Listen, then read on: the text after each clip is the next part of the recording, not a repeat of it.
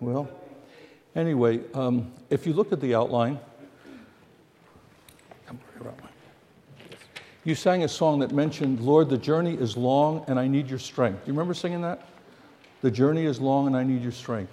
I want to ask you to think about this week that so many Christians will take for granted. That's why we have a pulpit. Oh, thank you. I'll give that back to you.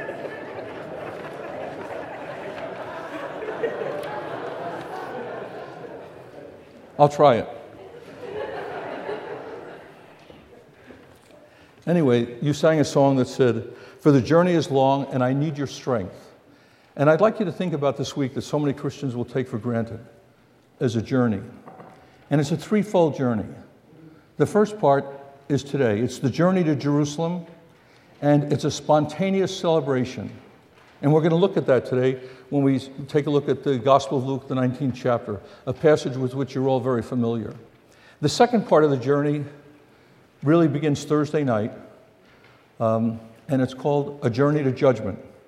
And that's a sacrilegious conspiracy. And I was so glad to hear Pastor announce that you're going to be worshiping on Friday night. And let me say this because as a visitor, I can say it, and if I offend you, I'm really not going to have to deal with it. No, I, I mean that. I am troubled by the number of Christian churches that will be closed on Friday. And I am troubled by the number of Christians that do not recognize that Friday is the highest holy day in the Christian calendar. Not Resurrection Sunday, but Good Friday, the Friday on which the battle was won, the price was paid, and his blood ran red. Or, as you sang, his love ran red for us. That's the highest of all holy days. Resurrection Sunday simply proves that he was who he said he was and was capable of doing all that he said he would do. You know, if, if one of my friends died and the viewing was Friday night, and if I were truly a friend, I would be there. I wouldn't care what it would take for me to get there, but I would be there. And this is the God man, God's Son, my Savior who died, and I want to be with his people on the Friday called Good to commemorate his love for me in that death. And I want to challenge you that no matter what you're doing on Friday night, nothing can compare to the importance of gathering with believers and letting the world know that he died on that cross for us. And it's Friday. And as the old black preacher said, Sunday's coming. And that's the journey, journey to joy. And that's simply the scriptural confirmation. So today you start the journey with me. It's the journey to Jerusalem. And as I said, it's a spontaneous celebration. During the week, I challenge you to read the Gospels of Matthew, Mark, Luke, and John in the end. Read the Passion readings. Take time to read them and allow yourself to get caught up in what he suffered because he loved you. And as you read, ask God to give you the gift of tears Because if we can't weep at the cross, there's something radically wrong with us. And so Friday will be the journey to judgment, a judgment that due us that he took upon himself. And that's a journey you'll make yourself this week. Or I'll make it with Rose. Many of you have the opportunity to make it with your spouse and your children. But next Sunday, you'll be with Pastor Sean, and he'll take you through the journey to joy. And that is scriptural confirmation, and it is all joy. But believe it or not, the first two legs of the journey are not joyful. We tend to think that the first is. I want to share today that I don't think it's as joyful as we thought. And so if you take a look at the outline that I gave you, I just want to read what I've written so that you know where I'm going. The triumphal entry, such is the traditional designation of the palm processional, which accompanied the Master as he turned his face to Jerusalem one last time. Jesus entered the holy city surrounded by a sea of people who went all out for him, unashamedly and unreservedly. In this parade of palms were many who had been confronted by his wisdom, comforted by his words, challenged by his life, and changed by his love. Their lips shouted his praise, their eyes filled with tears, their hearts overflowed with gratitude, and their minds raced with anticipation. These were joined by others who had only heard the unbelievable accounts of his almost unspeakable deeds as they passed from one to the next. Water turned to wine. the nobleman's son healed by his word, and that from a distance, the paralytic made whole, the demonized liberated, the feeding on the mountainside, where there really thousands walking on the Sea of Galilee during a storm, and all that talk about the man born blind who could suddenly see perfectly after his encounter with the Nazarene. And now he was coming to Jerusalem. It was unreal. What followed for most was an enthusiastic and extemporaneous experience in worship and witness. But not for all. There were then, as there are today, those who seemed to just stand by. Perhaps they felt chided by his teaching, convicted by his tenderness, confounded by his persons, or even censured by his presence. For whatever reason, they were unable or unwilling to enter in. Yet 21 centuries later, this entry of the Word and fleshed into the holy city remains the most celebrated procession of all time. And I want to encourage you to joyfully and prayerfully join him in that triumphal entry. Let's pray for a moment. Father, thank you again for loving us as you do. Thank you for songs that reminded us of how great your love. We can't comprehend truly how you could love us. God, if we're really honest, we have to admit in just the privacy of our own hearts that we could be so unlovable. And yet you found something altogether lovely in us. And for that, you were willing to give your Son. Spirit of God, I pray that you would take our hearts and our minds captive. I pray that you would speak to us. Help us to make this journey. Help us to see your love. Help us to walk with him not just today, waving palms and shouting hosannas. Help us to be there Thursday night when he's taken prisoner, Friday when they nail him to the cross. And help us to pause there. It's so easy to race on to the day of resurrection. But help us to know the sorrow of just for those few days that his followers knew. And then when this family meets again with Pastor next week, may the joy be so exhilarating as we realize that he lives and he chooses to live within us. God, please that work that in our hearts, and we'll thank you. In Jesus' name, amen. Most of us are very familiar with the narrative. Dr. Luke wrote and said, And after Jesus had said these things, he was going on ahead, ascending to Jerusalem. And it came about that when he approached Bethphage and Bethany, near the mount that is called Olivet, he sent two of his disciples ahead, saying, Go into the city opposite you, in which, as you enter, you will find a colt tied in which no one yet has ever sat. Untie it and bring it here. And if anyone asks you, Why are you untying the colt? Thus shall you speak. The Lord has need of it. And those who were sent went away and found it just as Jesus had said. And as they were untying the colt, its owner said to them, Why are you untying the colt? And they said, The Lord has need of it. And they brought it to Jesus. They threw their garments upon the colt and then placed Jesus on it. And as he was going, they spread their garments in the road. And as he now approached the descent of the Mount of Olives, the whole multitude of the disciples began to praise God joyfully with a loud voice for all the miracles that they had seen, saying, Blessed is the King who comes in the name of the Lord, peace in heaven, glory in the highest. And some of the, some of the Pharisees in the multitude chided him, saying, Teacher, rebuke your disciples. And Jesus said, I tell you that even if these were to become silent, the very stones would cry out. And that's called the triumphal entry. You know, somehow I think it deserves a different name. After I studied anew this past week and saw just a different aspect of it. But as you look at it, and if you look at the outline, there's some things that this passage tells us. And first of all, his presentation, that particular procession, was foretold. It wasn't just here. Look with me at the text again in Luke chapter 19. Just follow closely in the first few verses. After he had said these things, he was going on ahead, ascending to Jerusalem.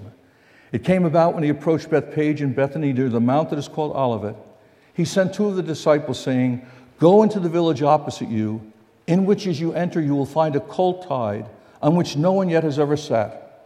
Untie it and bring it here. And if anyone asks you, Why are you untying it? Thus shall you speak. The Lord has need of it. And those who were sent away went and found it, just as he had, been to- as he had told them. And as they were untying the colt, its owner said to them, Why are you untying the colt? And they said, The Lord has need of it. And they brought it to Jesus. They threw their garments on the colt and put Jesus on it. And in Zechariah chapter 9, verse 9, in the second part of the verse, it says, Behold, your king is coming to you. He is just, endowed with salvation, humble, mounted on a donkey, even the colt, even a colt, the foal of a donkey. And so, 500 years before this particular procession, it had been predicted that the king would enter the holy city and that he would be there mounted on a donkey. And for that particular reason, Jesus chose a donkey. In Matthew chapter 24, verses uh, 4 and 5, um, I'm sorry, Matthew chapter 21, verses 4 and 5, it says that the reason he did this was to fulfill the prophecy which had been spoken.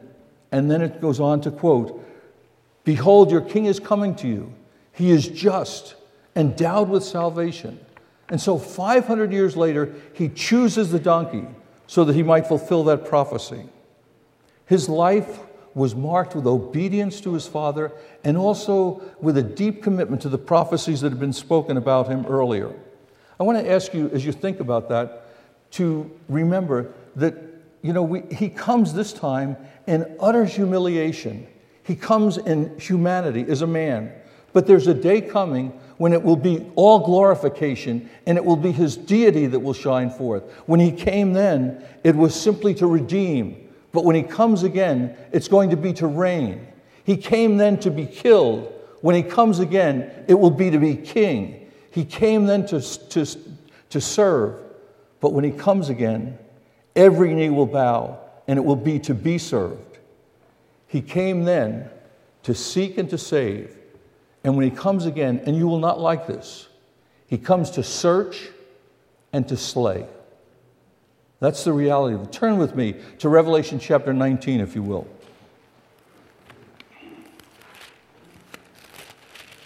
It's easy to think of the tender Lord Jesus coming to seek and to save, of extending grace, but it's another thing to think of him coming not merely for reward, but for punishment as well. And so in Revelation chapter 19, John says, I saw heaven opened, and behold, a white horse, not a donkey, a white horse. And he who sat upon it is called faithful and true. And in righteousness he judges and wages war. And his eyes are a flame of fire. Upon his head are many diadems. He has a name written upon him which no one knows except himself. He is clothed with a robe dipped in blood. His name is called the Word of God. And the armies which are in heaven, clothed in fine linen, white and clean, were following him on white horses. And from his mouth comes a sharp sword, so that with it he may smite the nations. He will rule them with a rod of iron, and he treads the winepress of the fierce wrath of God the Almighty. On his robe and on his thigh, he has a name written King of Kings and Lord of Lords. You know, I think of that, um, that simple little animal. And, you know, there's a tremendous legend about the donkey. But even before that, there's a poem that I read years ago that has just really blessed me. I shared it with my staff uh, back in Boca Raton a few weeks ago. But see if you can follow it. When fishes flew and forests walked and figs grew upon thorns, some moment when the moon was blood, then surely I was born. With monstrous head and sickening cry and ears like errant wings, the devil's walking parody on all four footed things.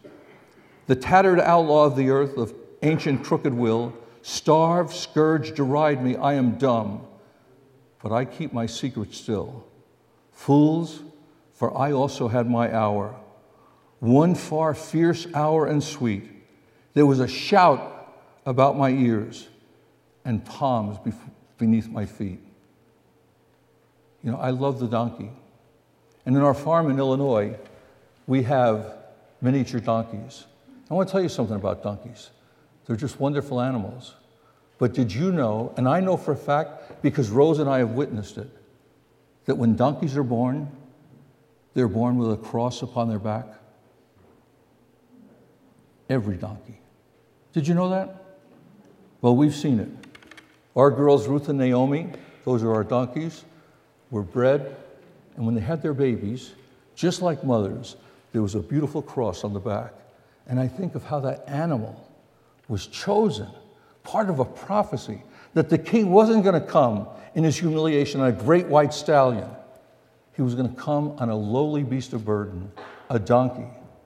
But for whatever reason, and however you look at the legend that I know to be true, God chose to scar every monkey, every donkey with a cross upon its back. So I look at this and I see that his presentation, right down to the donkey, was all foretold. And then beyond that, their praise was foreseen. And again, that's in Zechariah chapter 9, verse 9, in the first part, where God speaks to the prophet and says, Shout joyfully, or rather, he says, Rejoice greatly, O daughter of Zion. Shout in triumph, O daughter of Jerusalem. And so it's a real call to celebration. You know, rejoice greatly. And this is what they're doing. And as you look at the praise, they're taking off their garments and they're putting in the road before them, somehow signifying that they were willing to lay their all at the feet of Jesus. It was a tremendous celebration. It was unrehearsed on their part. It was not planned by his, even though it was part of a divine plan that this was going to happen. Jesus did not orchestrate it, as some might say. And if you read the text, look with me now at verse 36. And as he was going, they were spreading their garments in the road. And as he was now approaching near the descent of the Mount of Olives, the whole multitude of the disciples began to praise God joyfully with a loud voice for all the miracles which they had seen, saying, Blessed is the King who comes in the name of the Lord, peace in heaven, glory in the highest. And then, of course, the Pharisees had their bit. But you can see that they were really excited about what was going to happen. Somehow they were looking ahead and they saw this as the, restor- the future restoration of the kingdom to Israel. They're calling him king, even as it says in uh, Zechariah chapter 9. And somehow the celebration is prompted by the recitation of the Hallel, as many of them just come up to Jerusalem reciting Psalms 113 through 118. And in Psalm 118, verse 26, it says, Blessed is the one who comes in the name of the Lord. So they're attributing all that to him. But do you notice that they're praising God for his miracles, not for his message? You know, there's a whole movement in the church today, and you're all familiar with it, that tends to promote the fact that God does these wonderful miracles, and God is just waiting there to bless you. You know the prosperity gospel, it's out there. They praise for the miracles and the blessings. They very rarely praise or emphasize the message and the behavior that ought to mark the lives of those who follow this one that enters the city of Jerusalem that way. And so there it is. Their praise was foreseen in Zechariah. And in John chapter 12, verse 13, he cries out, he says, Hosanna, Hosanna, save us now, they're crying out. Hosanna, save us. That's what that means. And save us now. And then it says, Blessed be the King who comes in the name of the Lord. Get this, even the King of Israel. So they're looking to the restoration of the kingdom and they see him. They miss who he really is at this point. They don't fully understand the message.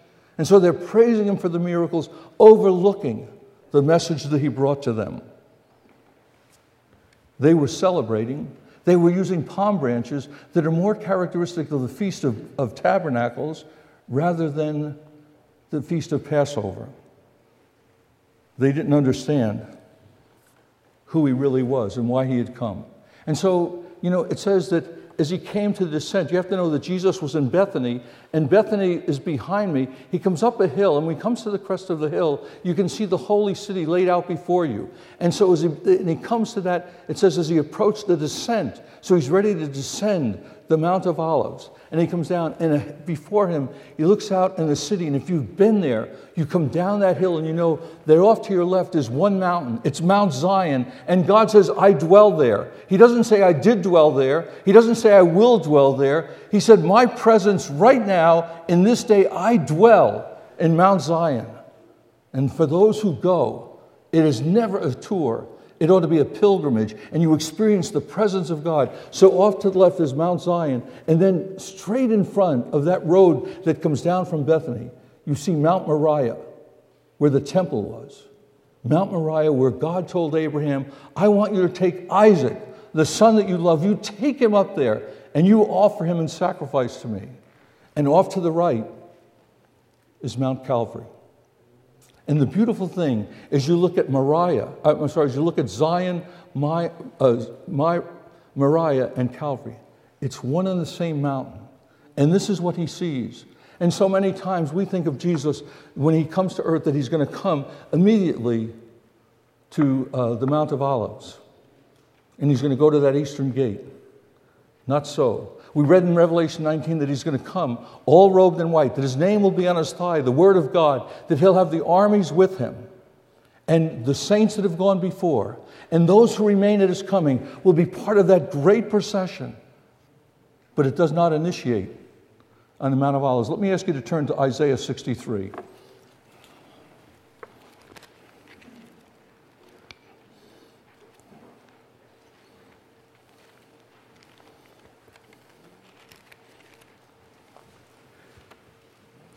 Begins with a question Who is this who comes from Edom? That's present day Jordan. With garments of glowing colors from Bozrah, this one who is majestic in his apparel, marching in the greatness of his strength. It is I who speak in righteousness, mighty to save.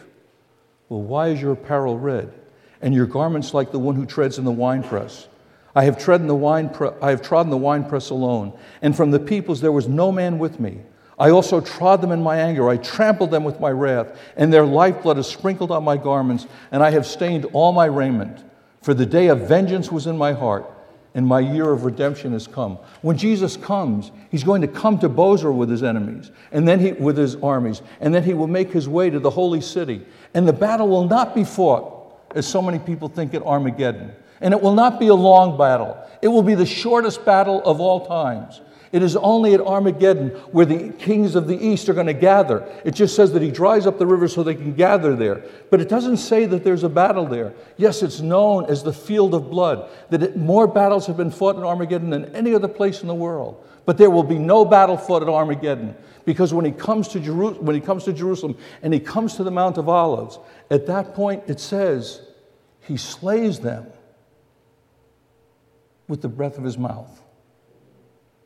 It will be the shortest battle. It will be at that point. And it says that the blood will flow 200 miles. Actually, in today's mileage, about 185 miles. The blood will flow 200 miles up to the, the bridles that the horse wears. All that blood. You have to read Revelation and see what happens. That's when he comes again. But at this particular time, let's go back to Luke chapter 19. At this particular time, it's all praise. And they see him restoring the kingdom to Israel. It's not then, not then at all. And it's not then that he takes his kingship, because we go on and we see that his pain was foreknown. Look at verse 41. And when Jesus approached the city, when Jesus, I'm sorry, when he approached, he saw the city and he wept over it. You know, the first time I read this, I thought about um, Jesus going to the tomb of Lazarus. You know, that beautiful verse that we quote so easily, the shortest, shortest verse in the Bible, John 11 35. Jesus wept. Well, the word that's used there is a very simple Greek word, klaio, and it just means to cry or to weep. But the word, I'm sorry, it's not klaio, it's uh, um, dakruo. And, uh, but the word that's used here is a, is a combination of klaio. It puts a preposition in front of it. And when that happens in Greek, the preposition intensifies it. So here, it's not simply that Jesus wept, but it says that he wept bitterly. He is really hurting over the city at that particular time. We read in Isaiah 53 that he was a man of sorrow, acquainted with grief, like one from whom men hide their faces. He was despised, and we did not esteem him. This is the man of sorrow, and he's weeping. You know, in Zephaniah 3:17, it says that he rejoices over us with singing. But he looked over the city of Jerusalem and he wept bitterly. He was broken inside because of what the, the city uh, did accept him when he came. You go back to John chapter 1, and, and you have that beautiful, in the beginning was the Word, the Word was with God, and the Word was God. He was in the beginning with God. All things were made by him, and apart from him, nothing has come into being which has come into being. In him it was life, and the life was the light of the world. And that light shone in darkness, and the darkness could not overpower it. He came to his own, and his own received him not. And that's the pain, the utter rejection of his person and of his purpose. It was not like weeping in the tomb of Lazarus. As his eyes spanned the city, he saw the sin and the greater sin of rejecting his person and his purpose for coming. And at this particular time, despite the fact that they're having this great parade, Jesus was fully aware of the fact that he came to be crucified and not to be crowned. So I look at this passage and I see that his presentation was foretold, that their praise was foreseen, and that his pain was foreknown. Isaiah is telling us he was despised and forsaken of men, a man of sorrows, acquainted with grief. And we lose sight of that. We are resurrection Christians, and we should be. But we don't linger enough at the hill called Calvary. And we need to do that. Despite what you think, despite what you may think, Good Friday is the highest holy day. And that's the day your salvation was won. The empty tomb is just God's seal of approval, it's the affirmation, and it's the fulfillment of Scripture. It's scriptural confirmation because He said, I'll give you a sign. Just as Jonah was in the belly of the fish, so I will be in the belly of the earth for three days. And this is that fulfillment. So we look, if we go on, look at verse 42. He wept, saying, If you had known in this day, even you, the things which make for peace, but now they've been hidden from your eyes. The things which make for peace. I think of that beautiful uh, passage in Isaiah that we go through each Advent or Christmas, where it says, For a child will be born to us, a son will be given to us, and the government will rest upon his shoulders. His name will be called Wonderful Counselor, the Mighty God, the Everlasting Father, the Prince of Peace. And there will be no end to the increase of his government or of peace. You know, one of the things that Rose and I try to do each morning is to pray for the peace of Jerusalem. And if you pray for the peace of Jerusalem, you have to reckon that there will be no peace in Jerusalem and there will be no peace on this earth until the Prince of Peace comes again. And when he comes again, he will be the Prince of Peace and recognized as such. In Luke chapter 19, if you look back to verse 38, when it says, Blessed is the King who comes in the name of the Lord, it says, Peace in heaven. There is peace in heaven, but there's not really peace on earth. And every time the world has supposedly given us peace, it has been very quickly, very quick to take it back. And in Luke chapter 2, verse 14, the message at Bethlehem stands it was peace on earth among men with whom he is well pleased. So, despite the fact that this world, and in particular our nation, knows no peace at this time. We are divided by color, we are divided by financial status, we're divided by every imaginable way that you can divide mankind. There's no peace in this country. You try to tell me other, and as a professional soldier, I just don't believe you. But despite that, there is peace within those with whom he's well pleased. So everything about us can be shaken and in turmoil. But you and I can have peace because we have embraced the Prince of Peace. So their peace was forfeited. You know, Jerusalem, it means the city of shalom, the city of peace. But they rejected the Prince of Peace, and they would not have peace at all. And then we want from there, because of that, their punishment was forecasted. Look at verse 43. For the days shall come upon you when your enemies will throw up a bank before you, surround you, and hem you in on every side. They will level you to the ground, your children within you. They will not leave in you one stone upon another, because you did not recognize the time of your visitation. You know, if you turn over to Luke 23 for a minute, Luke 23.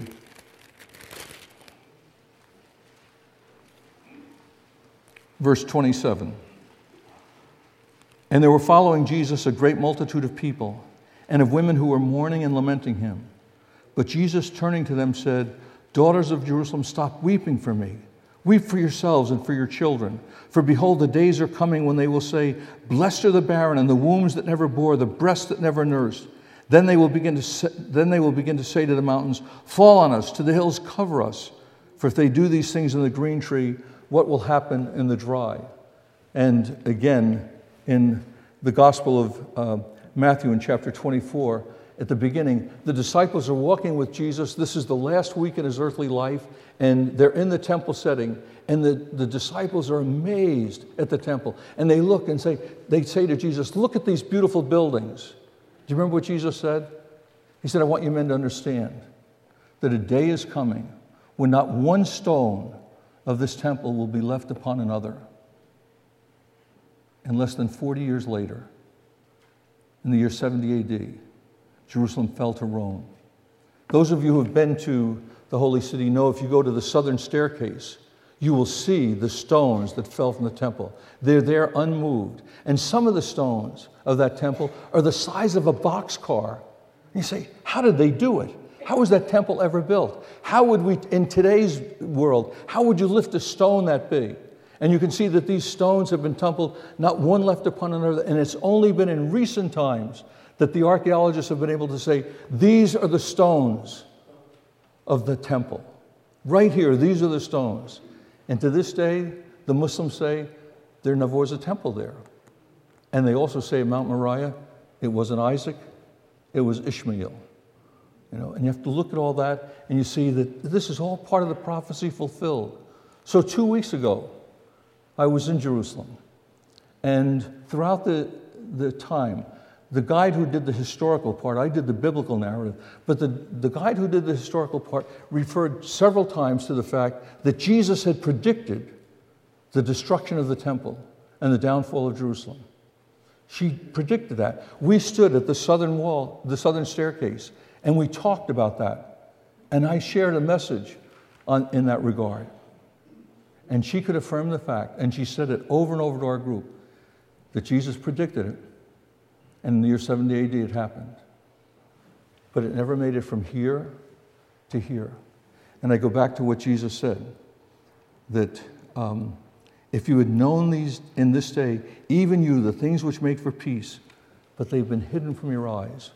And so many people read these things and they make no sense. And we can read them and not get lost in wonder at all that God has done. Look at it. The presentation was foretold, their praise was foreseen, his pain was foreknown, their peace was forfeited, and their punishment was forecasted. He said that was going to happen, and it happened. And then I have just a note that I've inserted that this place is now forever prominent. You know, if you go to, um, if you have the privilege of going on a pilgrimage, and I hope that you would want to make it a pilgrimage and not a tour, but as you go, as you go there and you come down from the Mount of Olives, and it's a wonderful thing to see the pilgrims following the steps that Jesus had, taken and come down that hill. And you know, you'll pass that little Garden of Gethsemane, and on the other side is the Church of All Nations. And too many times you pass a little place that's called Dominus Flevit. It's a little church. It's called the Teardrop Church because the Italian artist Antonio Barluzzi fashioned it as a teardrop because it was the place of tears. It's called the triumphal entry. But I want you to know, as I looked at it this week, I saw that it was really a tearful ent- entry because you can't leave out what happened. He wept there. And so this place becomes so significant. And he wept, and then he went down and crossed over the Jordan. And that was Sunday, at least what we would call Sunday. That night he came back, crossed the Jordan again, uh, not the Jordan, the, uh, the brook Kidron. He crossed the brook Kidron, came back over and went back to Bethany. And Monday morning down, crossed Kidron. And he went into the temple and he did this Monday and Tuesday. Those were heavy teaching days. You need to know what the last earthly life, or the last earthly week in the life of our Lord was like. Sunday was the triumphal entry or the tearful entry. Monday and Tuesday, heavy teaching days. But on those days, he retired to the Garden of Gethsemane. And those of you who've been there know that beautiful little garden. You've walked there and you've touched the trees there. You've prayed at those spots. You know, our Lord walked through there, but each time he crossed the brook Kidron. And then Wednesday, we have no idea what happened. Wednesday is just shrouded in mystery. We have no idea what happened. Thursday, he told the man, I want you to go into the city. You'll know where to go. You're going to find a man carrying a pitcher of water. Easy to spot in a city where only women carried the pitchers of water. That was a giveaway. They would know who it was. And that was going to be the place he'd have his meal with his men. And then he would go across the Kidron again. But listen, when he crossed the Kidron that night, it was flowing red with blood. The blood of approximately 250,000 lambs that were offered as part of the Passover sacrifice. 250,000. Josephus says that at that particular Passover, there may have been two and a half million Jews in the city and the environs of Jerusalem. And they brought their lambs up to the temple to be sacrificed. And the law said one lamb for every 10 people. 10 into, 250, uh, into two and a half million, about 250,000 lambs. So the Kidron is flowing red with blood when he crosses it to go spend the night on the Mount of Olives. And then Judas comes to betray him with a kiss. Those of you read Spurgeon, if you read this morning Spurgeon, it was about Jesus looks at him and says, Judas, you betrays the Son of Man with a kiss? And it was the kiss. And he comes down over the Kidron. And now the Lamb is crossing the Kidron to be sacrificed and to be sacrificed for you and me. And he will come to Kidron again. And that's the scene that I tried to create for you. As he comes from Bozrah and he comes to the holy city, and then with the word of his mouth, he slays the enemy. And the blood flows deeply again. So it's a, an historical note, it's an eschatological note. And then the last, I just changed this a little bit when I was looking at it yesterday and the day before. I just want to give you three priorities that ought to be foremost in your mind and mine. Three priorities. And the first is this I want to beg you to rally to Israel. Let me tell you something. I find that Christian that there's a good deal of anti-Semitism among Christians. I am tired of hearing people talk, especially in Florida, about the New York Jews. And I say to them when I hear that, no, Jews have nothing to do with it. I said, that's just New York. We New Yorkers are that way has nothing to, be with, has nothing to do with being Jewish. I'm a New York Italian. That's the way we are. You know, and you have to look at that and realize there is anti-Semitism. How many times has someone said, I want to tell you a joke? Now, there's this rabbi, you know, and, and we hear all of this. And we have these stereotypes about the Jewish people. Wrong, especially that they're cheap. I want, to know, I want you to know they're not that way. They're among the most generous people in the world, and you only have to go to Israel to see that to see what the Jews of the Holocaust did after they came to America and points elsewhere and how they did it. I want you to remember, as my mother used to say when she heard Christians talk about the Jews, my Jesus is a Jew. He wasn't Italian, and he wasn't Norwegian or Swedish or German or Austrian. He was a Jew. And there's a psalm, Psalm 122, verse 6. And I want to, you know, it's a command. It says this pray for the peace of Jerusalem. And when you pray for the peace of Jerusalem, you are asking, you are inviting Christ to come now because there will be no peace in Jerusalem until Jesus comes again.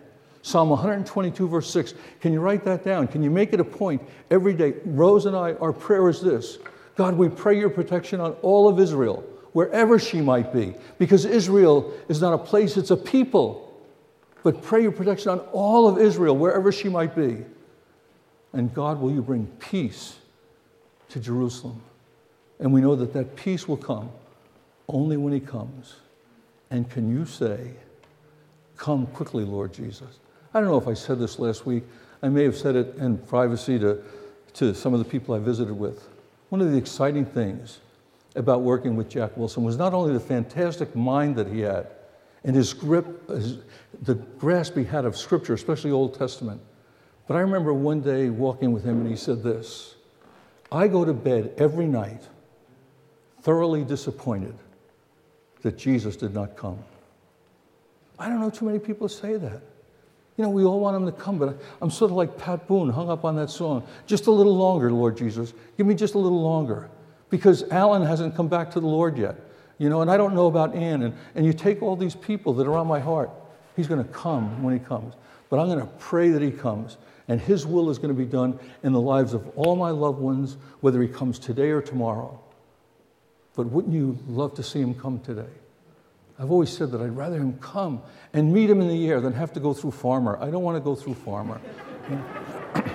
For those of you who aren't here, that's the funeral home here in town. All right. Um, but anyway, um, you know, the first thing is rally to the Jews. Rally to them. Do you know the, one of the famed images of the Jewish people in the Old Testament? God refers to them as his bride. And what does Christ call his church? His bride. And in Revelation chapter 19, it says that Jesus is going to present before the Father his bride. And I think at that point, he's going to take the two people and make of them one. He's going to present the bride. And the bride will be the remnant of Israel and all the church. And Paul reminds us in Romans chapter 11 that at the end, all Israel will be saved. And I delight in that. So many of our patients are Jewish people, and, and so many of them are very beautiful people. And I long for them to know the Messiah. So the first is I want you to rally to the Jewish people. The second is I want you to consider repentance as a day to day thing in the life of the believer. Yes, I repented on March 30th, 1968, and became a believer. But even before I came here today, I had to pray about my sinful life and ask God to forgive me so that I might be a faithful messenger, a pure messenger for Him today. Repentance is an everyday thing. The old rabbi was talking to his people, and, he, and, and they said at the end of the lesson, they said, well, Rabbi, tell us, what one message would you leave with us as the most important? And he said this Repent the day before you die. Repent the day before you die. And they said, Rabbi, we don't know when that is. He said, then repent today. There's something to that. Repent today. It's not a one time thing, and it's not a work. It's something when the Spirit of God comes on us and convicts us of our sinfulness, especially in light of the fact that we know the truth. We know Christ. He touched us, He transformed our lives, He saves us, He provides for us, He protects us. He is altogether lovely. Fairest Lord Jesus. That's who He is. He's the beloved. I am His and He is mine. That song last week, The Everlasting Love that says, I am his and he is mine. So special. So repentance. So very important. And the third is readiness. Because you see, he is coming again. That's the point of the triumphal entry or the triumphal entry. It's it reminds us that he is yet to come, not to be crucified as them, but to be crowned, not to be killed, but to be king. And that day is coming. So the third is readiness. And I'm mindful of the story that Chuck Swindoll once told. He wrote it up in Southern dialect and sent it to me. It was precious. I keep it in my files. It's about this old black lady in a southern Mississippi town. And she, everybody knows she just loved the Lord Jesus, you know? She really loves Jesus. And she's waiting for Jesus to come. And one day she's going to a little country store. And a couple of black fellas, sort of lewd and crude kind of guys, they're out to give her a hard time. They say, Hey, Mrs. Jones, I hear you love Jesus. And she said, I love Jesus, boys, you know that. And they said, Well, we hear Jesus is coming. And she said, I know Jesus is coming. She, they said, Well, you better get ready. You get ready, Mrs. Jones. She said, I don't have to get ready. I keeps ready. Are you ready? You know, my mother gave me what I always called a holy card. It was from her mother. And it said this Are you saying the things you want to be saying when Jesus comes? Are you with the people you want to be with when Jesus comes? And are you doing the things you ought to be doing when Jesus comes? I think those are three priorities we need to keep foremost in our mind to rally the Jews, to repent daily, to really allow the Spirit of God to search our mind and our heart and our soul. And I think we need to say, Am I really ready? If he came now, you know, am I, in the words of Bob Cook, am I prayed up and forgiven? Are you prayed up and forgiven today? You know, we're here and we're all dressed in this church and we're evangelicals, whatever that means today, you know, but tell me about our relationship with the Lord Jesus Christ. I remember being with Doug one day, and young Dougie, and we were talking about, you may have been there, Tommy, I'm not sure. We were talking about the flame level of the zeal. You know, where was our flame? You know, and, and the different young men that were there gave a, a number. And then I asked, and what about the level of your parents? And that number was so much higher. You know? what's happening to us? You know, right now, where do we stand before God? Because the king is coming. Do you believe that? It used to be when you say that, people would say amen. I don't hear that anymore. I don't see the excitement. I don't see the brokenheartedness that Jack Wilson knew. But the king is coming. Who's the king? The old black man said, Well, the Bible tells me my king is a seven way king. He's king of the Jews, that's a racial king. He's the king of Israel, that's a national king. He's the king of righteousness, that's a spiritual king. He's the king of the ages, that's an eternal king.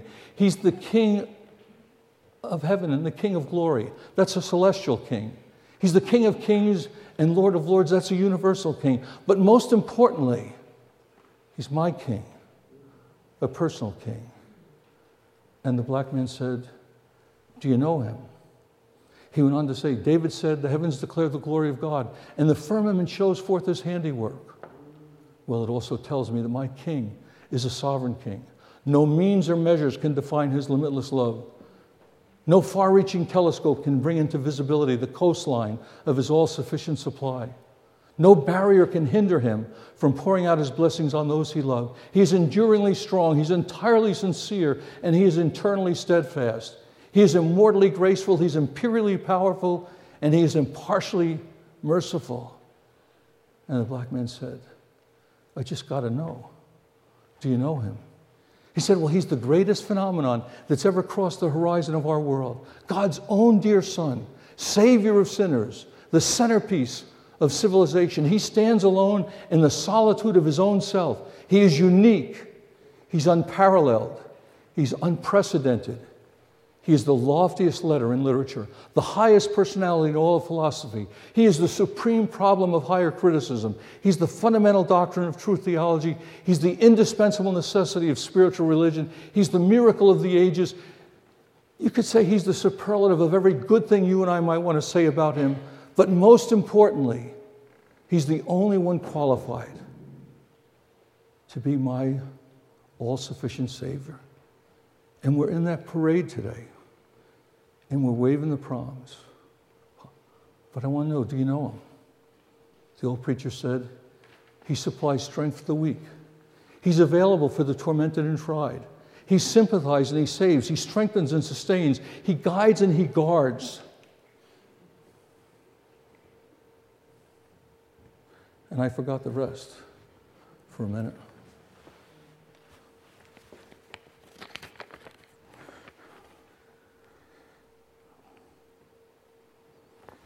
Hears the tormented and he heals the sick. He cleanses the lepers. He discharges debtors. He forgives sinners. He blessed the children. He served the unfortunate. He had regard for the aged. He rewarded the diligent. And he endowed the meager. And he said, I still need to know. Do you know him? Well, he is the key to knowledge, the wellspring of wisdom. He's the the pathway to peace and the doorway to deliverance. He's the highway to holiness, the road to righteousness, and the gateway to glory. Do you know him? He said his office is manifold, his promise is sure, his life is matchless, his goodness is limitless, his mercy is everlasting, his love never changes, his word is enduring, his, his rage is righteous, his yoke is easy, his burden is ever light. And he said, I wish I could describe him to you, but he's indescribable. He's just indescribable. He said, Good God Almighty, he's indescribable. He's incomprehensible. He's invincible and he's irresistible. You can't get him out of your head. You just have to have him in your heart. You can't outlive him. You can't really live without him. The Pharisees couldn't stand him. They soon learned that they couldn't stop him. Pilate found no fault in him. The witnesses couldn't get their testimonies to agree. Herod couldn't kill him. Death couldn't handle him. And the grave couldn't hold him. And the black man said, And that's my king. And his is the kingdom forever and ever and ever and ever and ever and ever and ever and ever. How long is that? Well, that's forever and ever, and ever and ever and ever and ever. And when you get through with all of the forevers, then good God Almighty, amen and amen and amen. That's the King. And today's the procession. And you wave your palms. We take our jackets off and throw them right here in the church where it's nice and convenient. But out in that dirty, muddy world where his name is abused and his person is ridiculed, do we still wave our branches? And do we still take our coats off and put them before him? The real question is is he your king today? Let's pray together.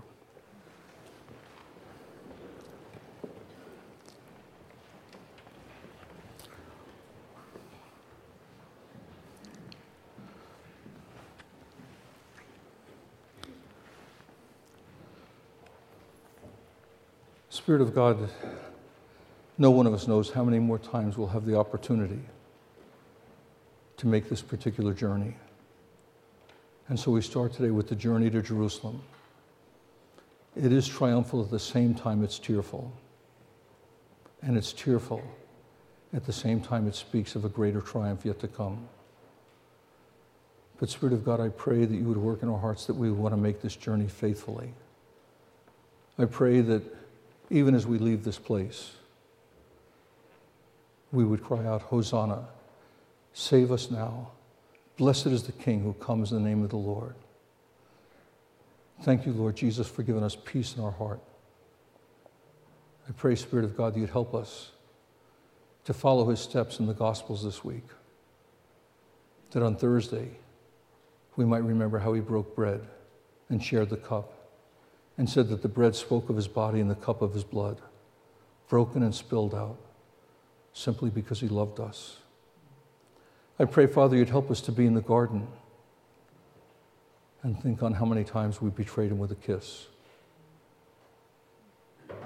Help us to be there on Friday, to set time aside to reflect on his death, knowing all along that he lives, that he lives forever and he chooses to live within us. But God, give us the gift of tears. I pray even now that your Spirit would empower Pastor Sean and that Friday's message would be second to none for him. God, please let that be. And then let us wait with great anticipation as we think of the empty tomb on resurrection morning. Help us to reflect on the fact that he's coming again, and it really could be today. Lord God, help us to be ready and speak to us in quiet ways.